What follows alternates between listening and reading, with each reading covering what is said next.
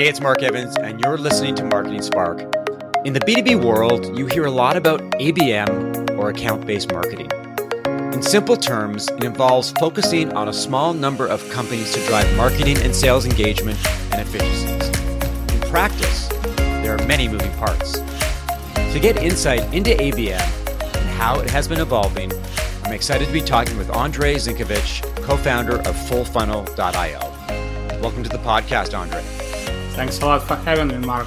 Super excited to chat with you about ABM and all things related to complex B2B marketing. We've got a lot to cover. There's so much insight that you offer on LinkedIn, and I'm excited to get into it. But let's start with ABM.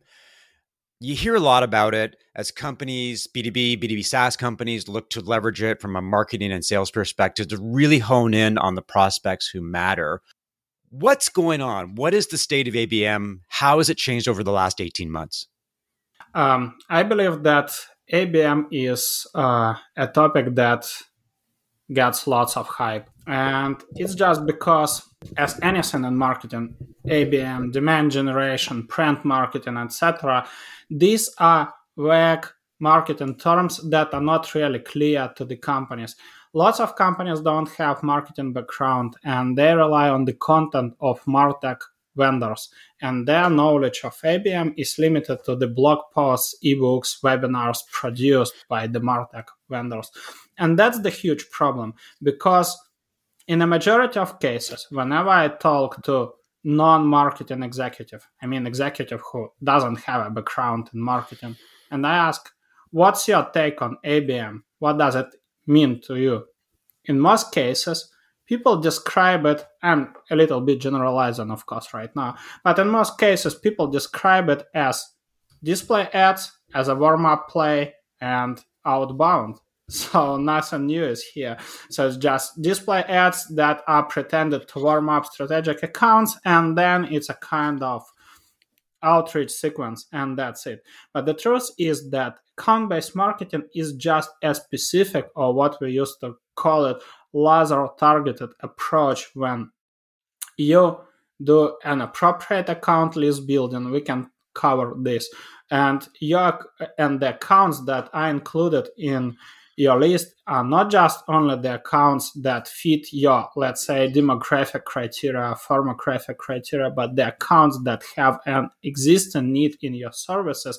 Somehow they show the interest in in the product like this. You have some sort of engagement and you know that your product might help to achieve their goals or fulfill the existing needs. So that's that's the key. And uh, your approach in most cases you know there are lots of talks that abm is has a different place like one to one one to few one to many but the truth is that account based marketing originates from one to one approach. It means that you deliver a specific warm up program and specific solution to a specific company like Andre Zinkevich is uh, offering something to Mark Evans to help him to achieve his goals. And that's the difference from mass marketing the biggest problem is that lots of companies don't realize this. They don't have a, let's say they don't have enough skill set and that's why they rely heavily on the content that is available and they tend to think that it's just enough to purchase expensive abm software because this way you'll be more advanced or whatever they you know they they think that they will be. It's enough to pour more money into display ads and then just do the outreach that's that, that's the biggest problem i'm seeing right now and that's the huge gap the companies that understand how to do the abm the right way are growing really fast that's a lot of information to digest uh, in a short period of time and you mentioned list building and it does sort of strike me that how does a company who's interested in ABM start the process? What should they do first to make sure that they they do it in the right way from the beginning? Yeah, absolutely. First of all, before launching any program, not only ABM, you should do the fundamentals the right way, which means that you should know what verticals are the most profitable and the most lucrative to your business the next step is understanding the needs, the goals of this of the prospects or the accounts from this specific vertical and the way how do they purchase your products. That's crucial. So in this case and this is how you build your ideal customer profile. It's not just uh, about saying hey i want to prospect startups from north america with this team size you know and this revenue level. Now, the goal is to identify the common criteria or let's say the common patterns or features of your best customers, then run customer interviews to understand what triggers them to start looking for products like yours. How do they use these products? Uh, how do they run their research? With whom they advise? What influences their decision making process? You know, what, let's say, what questions are being discussed at in-house meetings when they are considering pl- products like yours and this is crucial because this is the only way how you can develop your marketing and sales process. It should be your marketing and sales process should be built should be based on how your customers are buying, not how you tend to think they are buying. So this is crucial before launching any program, not only ABM. So when it's done, then the next step is discussing account qualification and disqualification criteria. I have heard a lot about qualification, and usually it's all about team size, revenue. Um, let's say geographical area etc but the truth is that there are so many non-standard or unique criteria for every vertical. Let, let's make a precise example. So uh, with one software development company, we narrowed their focus and positioning, and then we were looking.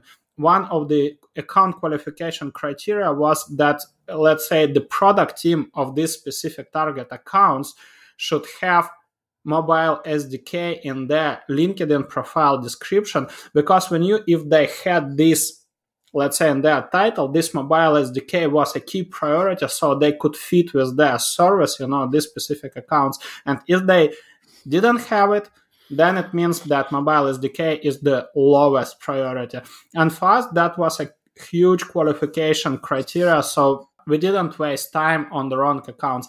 And next step is disqualification. No, I have rarely seen that anybody talks about disqualification, but the truth is that not all accounts are good fit for you, even if they fit your, let's say, revenue, team size, geographical criteria. The truth is, let's say, let's take this specific example I just shared. So in this case, the disqualification criteria was if CTO or VP of IT had a bachelor degree in post-Soviet countries or India. And the only reason for this, why we disqualified these accounts, because usually they have had strong network or connections in these countries and they could find a cheaper vendor for these specific services. So that was another disqualification criteria, which is not obvious. Or in one example, so with one enterprise fintech company, as a disqualification criteria, we had two points.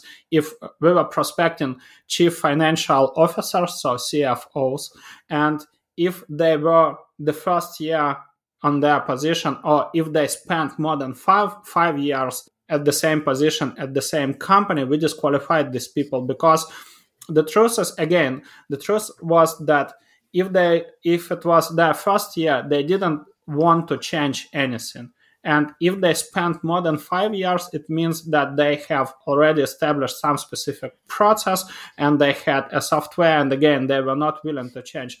The way how we knew it, again, by running in depth customer interviews, asking the questions that I have already mentioned, and understanding. So that's that's crucial. And then again, so th- these are the key points. And then you need to understand two more things before reaching out you should warm up accounts. And again, we just touched this.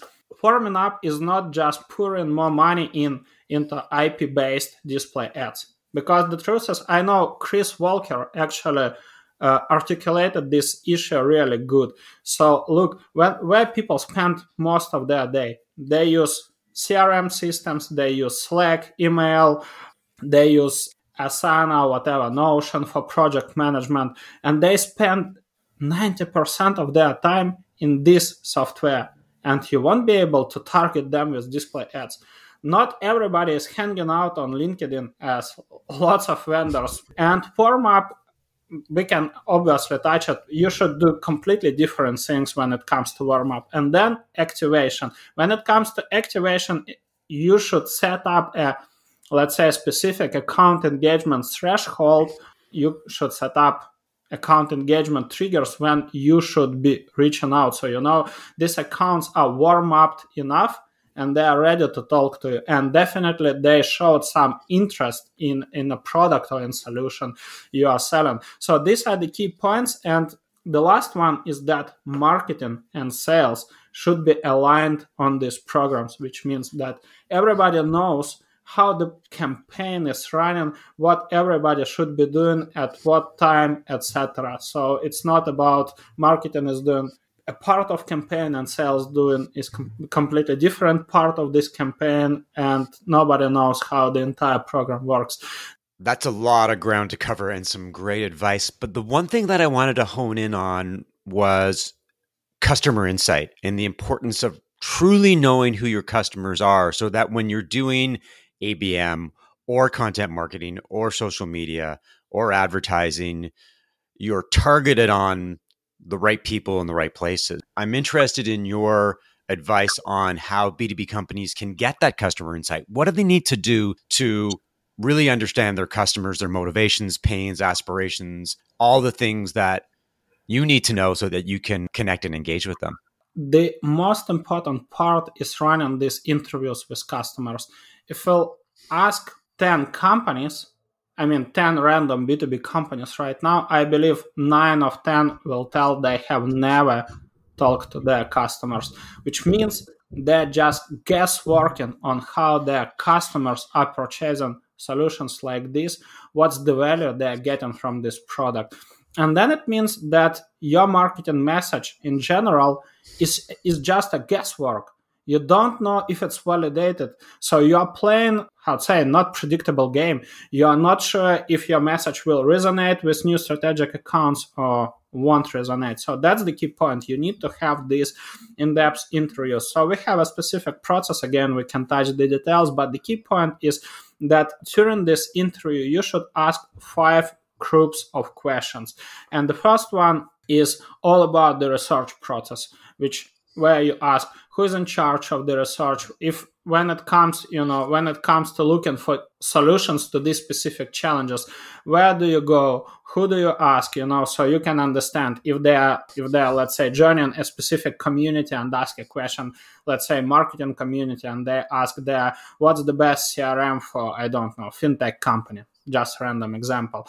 This is the way how they buy. Next one is all about the value. So this is how you can refine your marketing message. So what's the value you're getting from our product? What specific outcomes do you have? Not in this case you avoid situation when they just answer i love your product which means nothing to the prospects. What does I love your product testimonial mean to anybody? Nothing. But if they say this product helped me to improve my operations, generate more money, cut the costs, whatever, then it's actionable. That's the key point. So next one is who are the end users?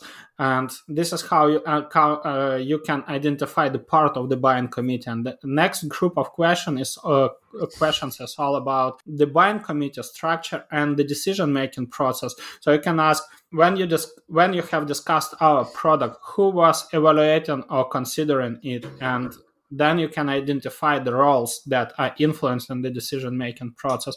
What questions did they ask? Did you compare us to any other vendor? This is how you can identify the real competition. Why did you choose us? That's this is how you can understand what resonated in your message with them. And the most important question, why didn't you choose our competitors? Now you can understand what's what you stands for, what's what's the differentiation for your prospects not what you are thinking about what differentiates your product but you just hear it from your customers. And finally you can ask the questions about the channels. Instead of guessing just because my company is in b2b space i should go for linkedin. You know you can ask questions like uh, what channels what platforms do you use regularly where do you you know what people do you follow if you if you want to ask a question where do you go etc this is how you can identify this what what is being called right now dark funnel this is how you can identify these channels these places where they hang out and this is where you should be marketing your product your service so the only way to learn and understand this is just by talking to, to, to your best customers. I don't know how you can identify this another way. I want to talk to you about the state of B2B marketing in 2022. But before we move on, I wanted to circle back on the statement that nine out of 10 marketers don't talk to their customers. And that strikes me, I'm not surprised, to be honest with you, but that strikes me as incredibly naive or ignorant of the people that matter. As marketers, yes, it's important to focus on running campaigns and creating content, but why don't marketers truly know their customers? Why aren't they interacting with them on a regular basis? Not just net promoter scores or an occasional lunch or a survey, but spending the time to understand who their customers are and what makes them tick. What's the blocker or thing that is stopping them? I will share my honest opinion. The first one is that B2B marketing is not taught in schools. So, in, in the majority of cases, marketers are joining a company, and if this culture of talking to customers, interviewing customers, wasn't evolved in this organization, they simply don't do it. Nobody says that they should be doing this. And they're moving from company to company and nobody talks about this. So that's that's the problem. And the next the next issue, let's say the more they spend in a marketing space, the more they're ignoring the fact that they should be talking to their customers, the more uncomfortable it becomes when they when they realize the importance so it means, you know, I need to call somebody. And then let's say I have heard multiple time, times the objection that why should our customers talk to us? We don't want to bother them. right. Know? But but the question is for me, it's just a red flag. So if your customers are not willing to dedicate 10 15 minutes of their time to you, it means that you have a huge problem. It means that at one point you can just receive an email, sorry guys, we're not going, we want to cancel our account or we are not going to resign our contract. So you'll be dealing with churn. You can just lose your best customers. And when you are regularly talking to customers not only you can generate this these specific insights because we also didn't talk about the account expansion which is part of abm because usually abm is all about lead generation correct? Generating more opportunities but it's also about deal expansion. So you can ask if you have a case study a successful use case. You can talk about the strategic goals initiatives and if you are prospecting let's say multinational co- uh, companies you can generate a new opportunity in a new branch. So lots of ideas. And the only way to do it is just by talking to your customers. The next one is also tracking the satisfaction because lots of companies operate uh, with the mindset that that their customers are happy by default. If they are not complaining it means they are happy which is absolutely not true. So you, you know they might be dealing with small issues. And the more uh, the more these issues are compounding the higher the, the higher the chances that they will start and new research to find an alternative to find a new vendor. And you'll just get at one point an email saying sorry we are just canceling our account or and not going to, to work with you. That's the problem. So to answer to wrap it up, the, the, the first one is that most marketers didn't learn it from school. So the fundamentals of marketing are broken. So they don't know they should be doing this.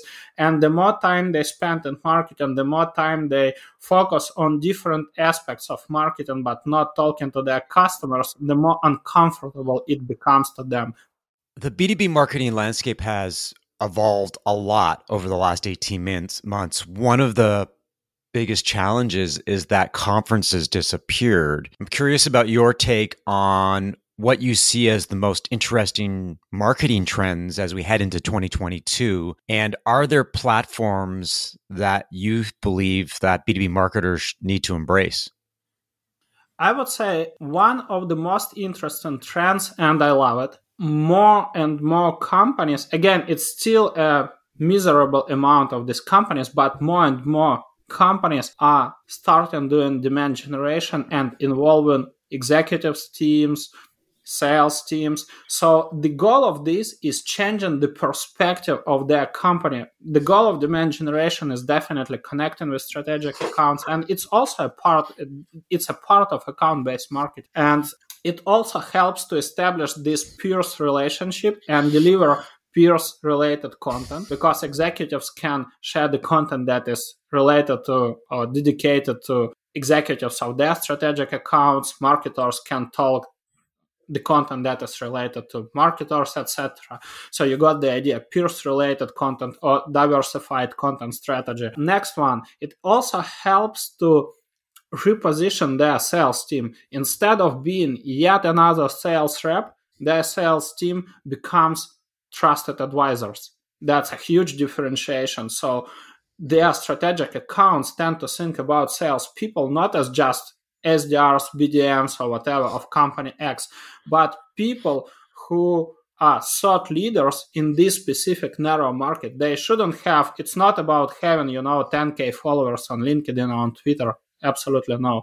It's being treated or considered as a thought leader on this specific small market. That's a nice trend, and I'm seeing, of course, of course, if we'll talk about if we'll consider the entire world uh, this trend is mostly i'm seeing this trend mostly in north america in united states and canada but in europe also we have some nice examples and this is what i love. This is this is how companies this is the easiest way to connect with strategic accounts because when they you know you are connecting and then they are opening a profile of sdr of an executive they see that this process is sharing valuable content trust immediately. They build this trust. So that's that's one of the most interesting trends i'm seeing well, thanks for listening to another episode of Marketing Spark. If you enjoyed the conversation, leave a review, subscribe via iTunes, Spotify, or your favorite podcast app, and share via social media.